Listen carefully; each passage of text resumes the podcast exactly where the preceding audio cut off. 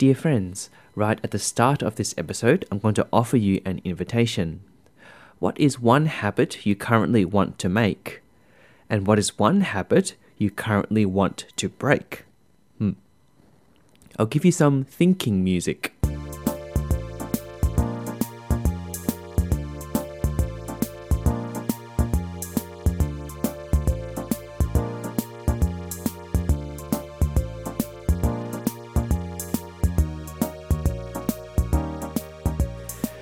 For some of us, this invitation will be met with a kind of enthusiasm, while for others, a sort of defeatism.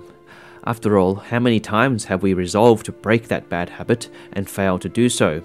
Or made a solemn promise to God to pray more, to go on a fast, or to find a spiritual director, but failed to do so? Or perhaps you've been on another spiritually significant event like a pilgrimage or a youth camp or a retreat, only to find yourself slipping back into your old ways of living weeks after. If any of this describes you, you're in very good company, for most of us know that resolutions and ideals are one thing, actually living and acting them out is another. Over the last few years, I have been musing more and more whether even faithful Catholics sometimes over spiritualize their faith and forget that half of being Catholic is in fact a call to human development. After all, we are both spiritual and human beings, and the two exist in closely intertwined relationship. If we fail to develop our human dimension, like for example, setting good habits, the spiritual dimension loses out too. As the famous saying goes, grace perfects nature, which means that if our human nature is malformed, it actually limits how grace can act upon us. Though, of course, God is bigger than anything and can act sovereignly how He chooses.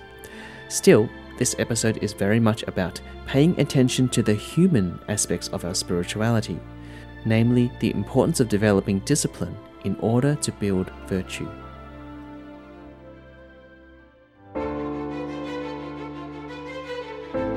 You're listening to The Myth Pilgrim, and I am Brother Lawrence of the Missionaries of God's Love. At its heart, the spiritual journey is a delightful and perilous adventure, just like the myths and fairy tales we love.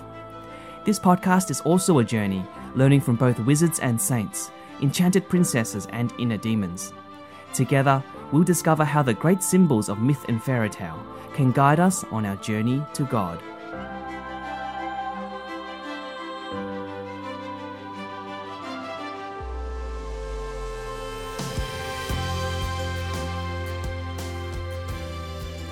To explore our theme today, we will be borrowing from The Last Samurai, a beautiful film released back in 2003, starring Tom Cruise and Ken Watanabe.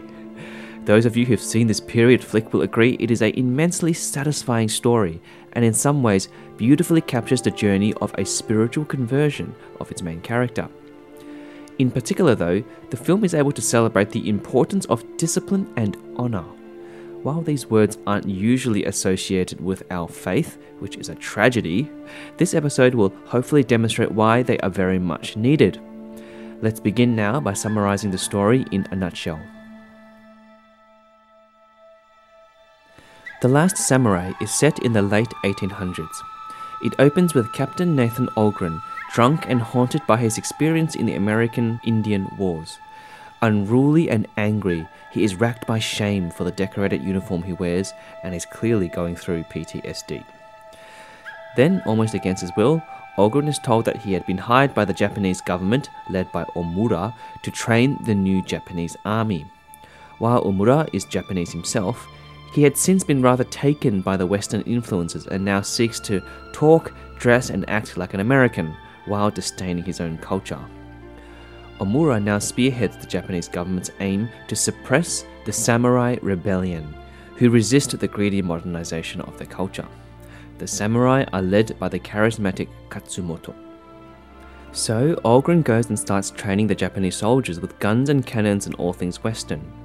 During an initial skirmish with the samurai, however, Algren is wounded and captured by Katsumoto and taken off as a prisoner of war. While recovering in their picturesque village in the mountains, Algren gradually immerses himself in the ancient Japanese culture, learning about their traditions, their discipline, and codes of honor. His interactions with Katsumoto and the samurai warriors challenge his preconceptions about honor and duty. he is struck by the sheer discipline of the Japanese way of life in everything they do. How is it that these brave warriors can sleep at night with a clear conscience and not be racked by nightmares as he was? Though his own life was in crisis, Algren slowly receives in the village what can only be described as a spiritual awakening. This transformation is symbolized by his growing bond with Katsumoto and the widow of the samurai he killed. Her name is Taka. At some point, Katsumoto meets with the emperor in order to arrange a truce, and even says in front of all the court that if the emperor commanded him to lay down his sword, or even to die, he would. The emperor, though, was too timid and cowardly to say anything. The civil war soon escalates, which eventuates with the modernized Japanese army, armed with modern weapons like cannons, facing off against the samurai in a climatic battle. Despite their courageous valor, the samurai are overwhelmed by the technological superiority, and all the samurai, including Katsumoto, are killed. Captain Algren, however, survives. In the aftermath, the Japanese government are pressured by the Western powers to crush the remaining samurai, but Algren alone convinces the emperor to honor the samurai's sacrifice. The film concludes with Algren now fully embracing the samurai ethos, choosing to stay in Japan and live according to their code.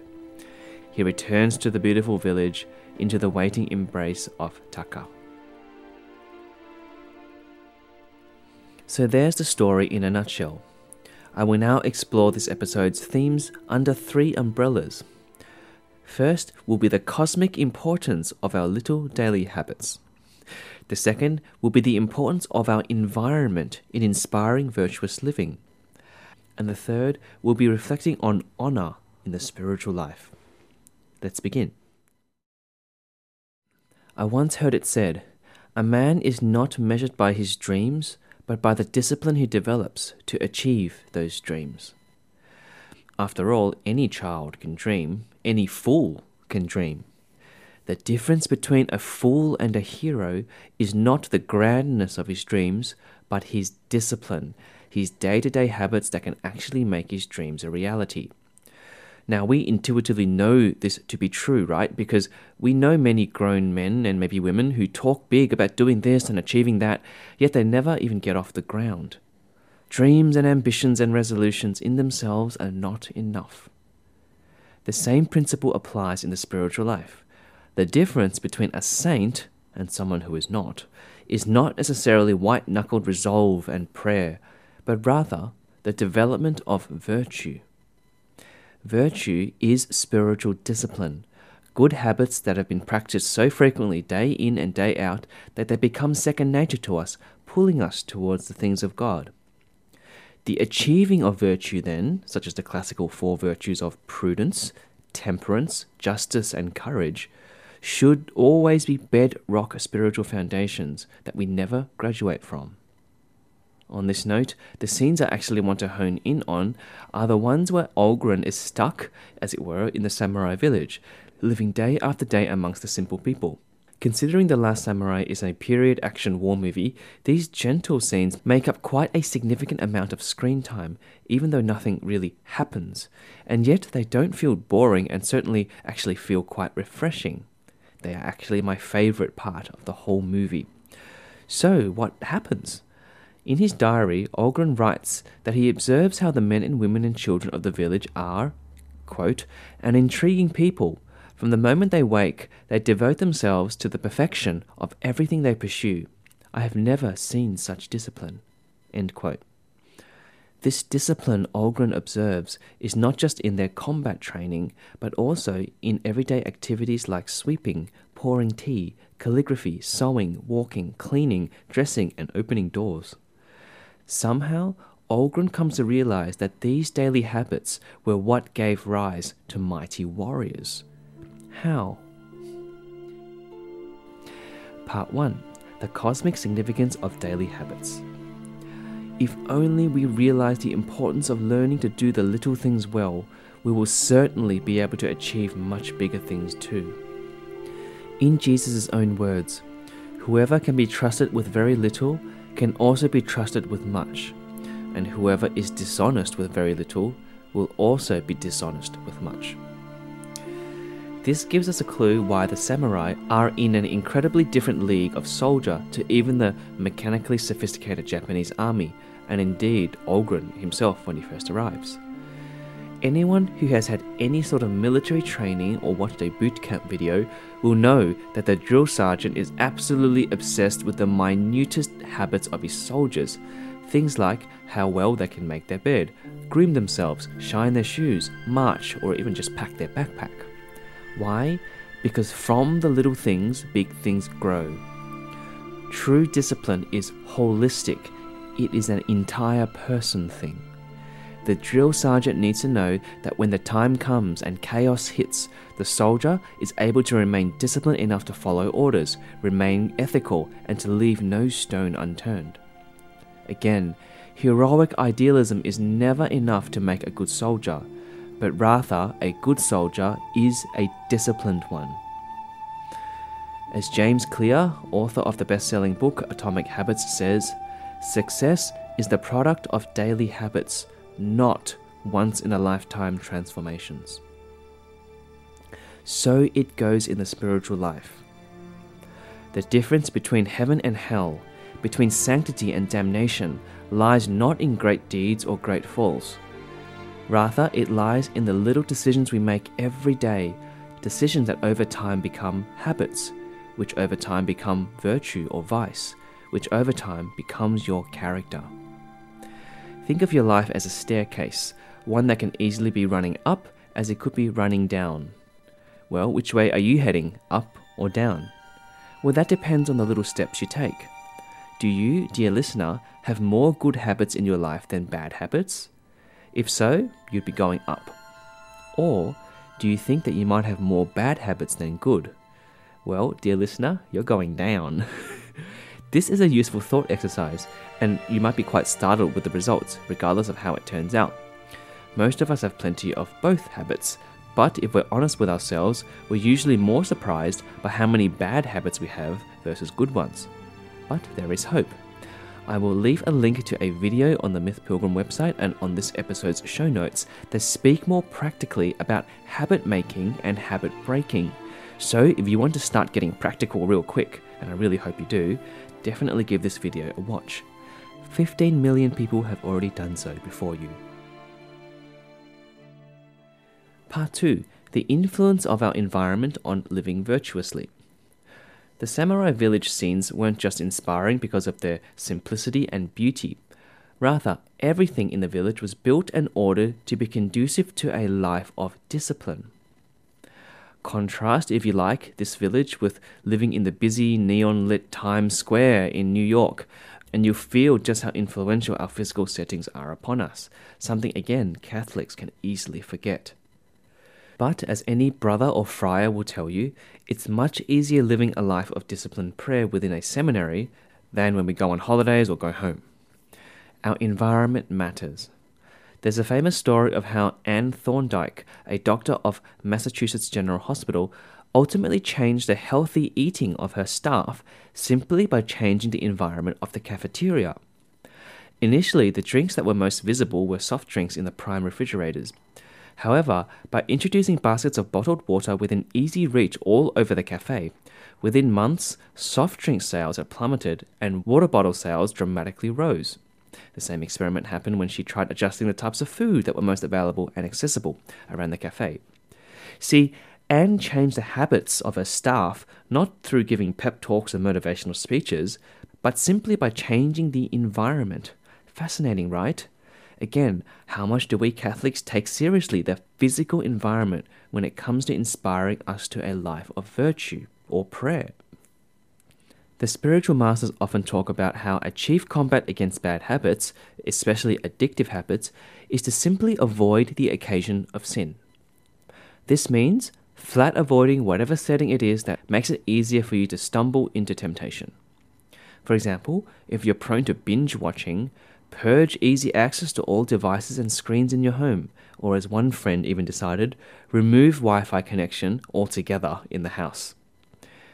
In the battle against vice, avoiding the occasion of sin is not so much about fighting bravely, it is about fighting smartly, as any decent soldier would do.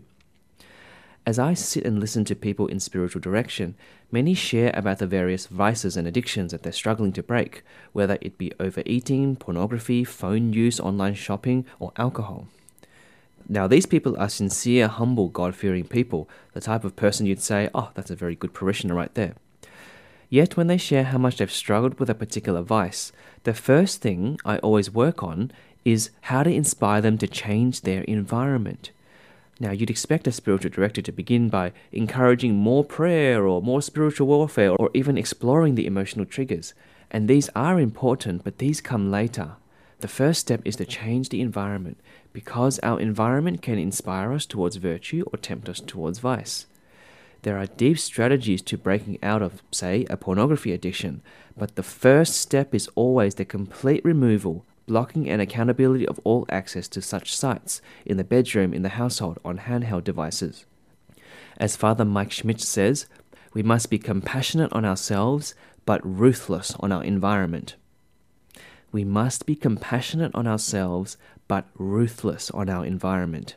Amen. May the same principles apply to all areas we are prone to sin.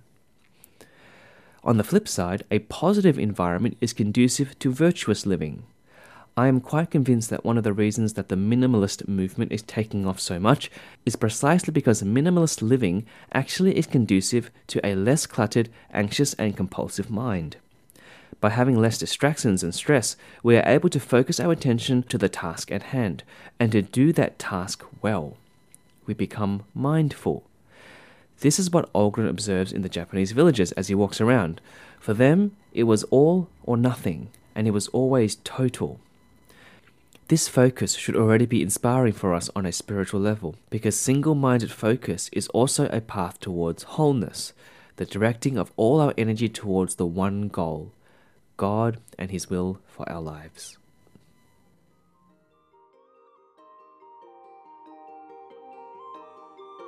If you're enjoying this episode of The Myth Pilgrim, do consider sharing it with your friends so that we can together encounter God veiled in our favourite tales.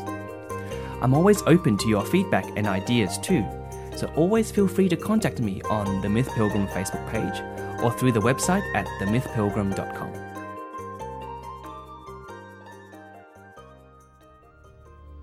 The final meditation will be on honor.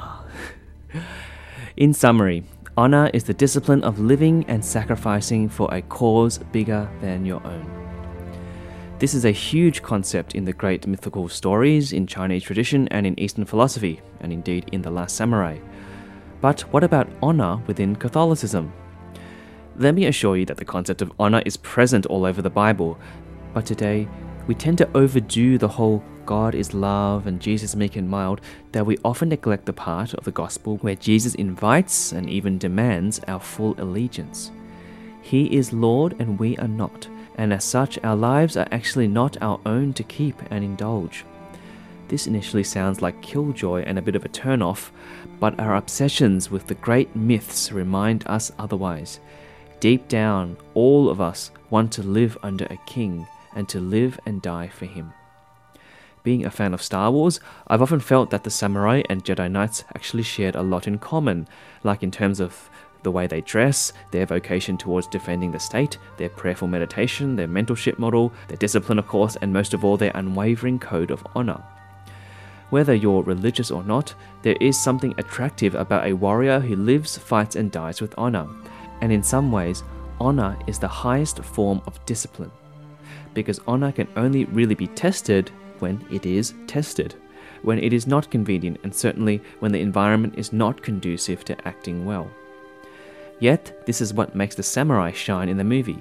They never back down, and despite the technological superiority possessed by the enemy, never lose focus of the purpose they serve, whether it's a soldier in battle or a widow in the village. Coming back to us Catholics, what does honor look like? Christian honor is to never back down from the teachings of Christ, even when it is convenient to do so. In the face of opposing views in the workplace or in society, we are called to remain committed to a cause higher than our own. What cause is greater than advancing and defending the kingdom of heaven? The most honorable people in history were probably the countless martyrs who died with the name of Christ on their lips. But it doesn't have to be so dramatic. Honor is also upholding the solemn vows you've made before God and before church, whether they are marriage vows or consecrated life vows, or even more broadly, the vows that were made at baptism that you renew every year at Easter.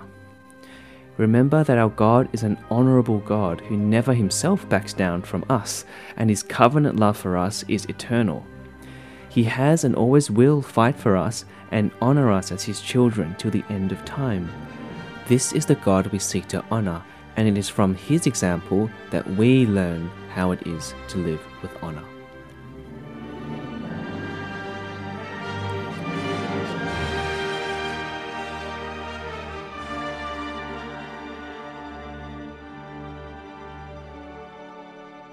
So I hope you've enjoyed this episode on The Last Samurai and that our exploration of discipline and virtue has been refreshing and practical. The practical pilgrim exercise I leave you is the same one I offered you at the beginning. To discern with the Lord one habit He is inviting you to make and one habit He is inviting you to break. Remember the staircase image. Holiness and freedom comes from the little habits we form and slowly build, not some giant leap or grand resolution. Learn how habits are built and allow this overlooked human discipline to propel you into the heights of holiness. And once again, I will leave a link to that great little video, Atomic Habits, to get you started on your journey. All the best with that, pilgrims, and failing all that, after this episode, just spend an hour cleaning up your bedroom and just feel how much an environmental change inspires you towards saintly living. on that note, dear friends, I wish you well. Journey forth Take care and God bless.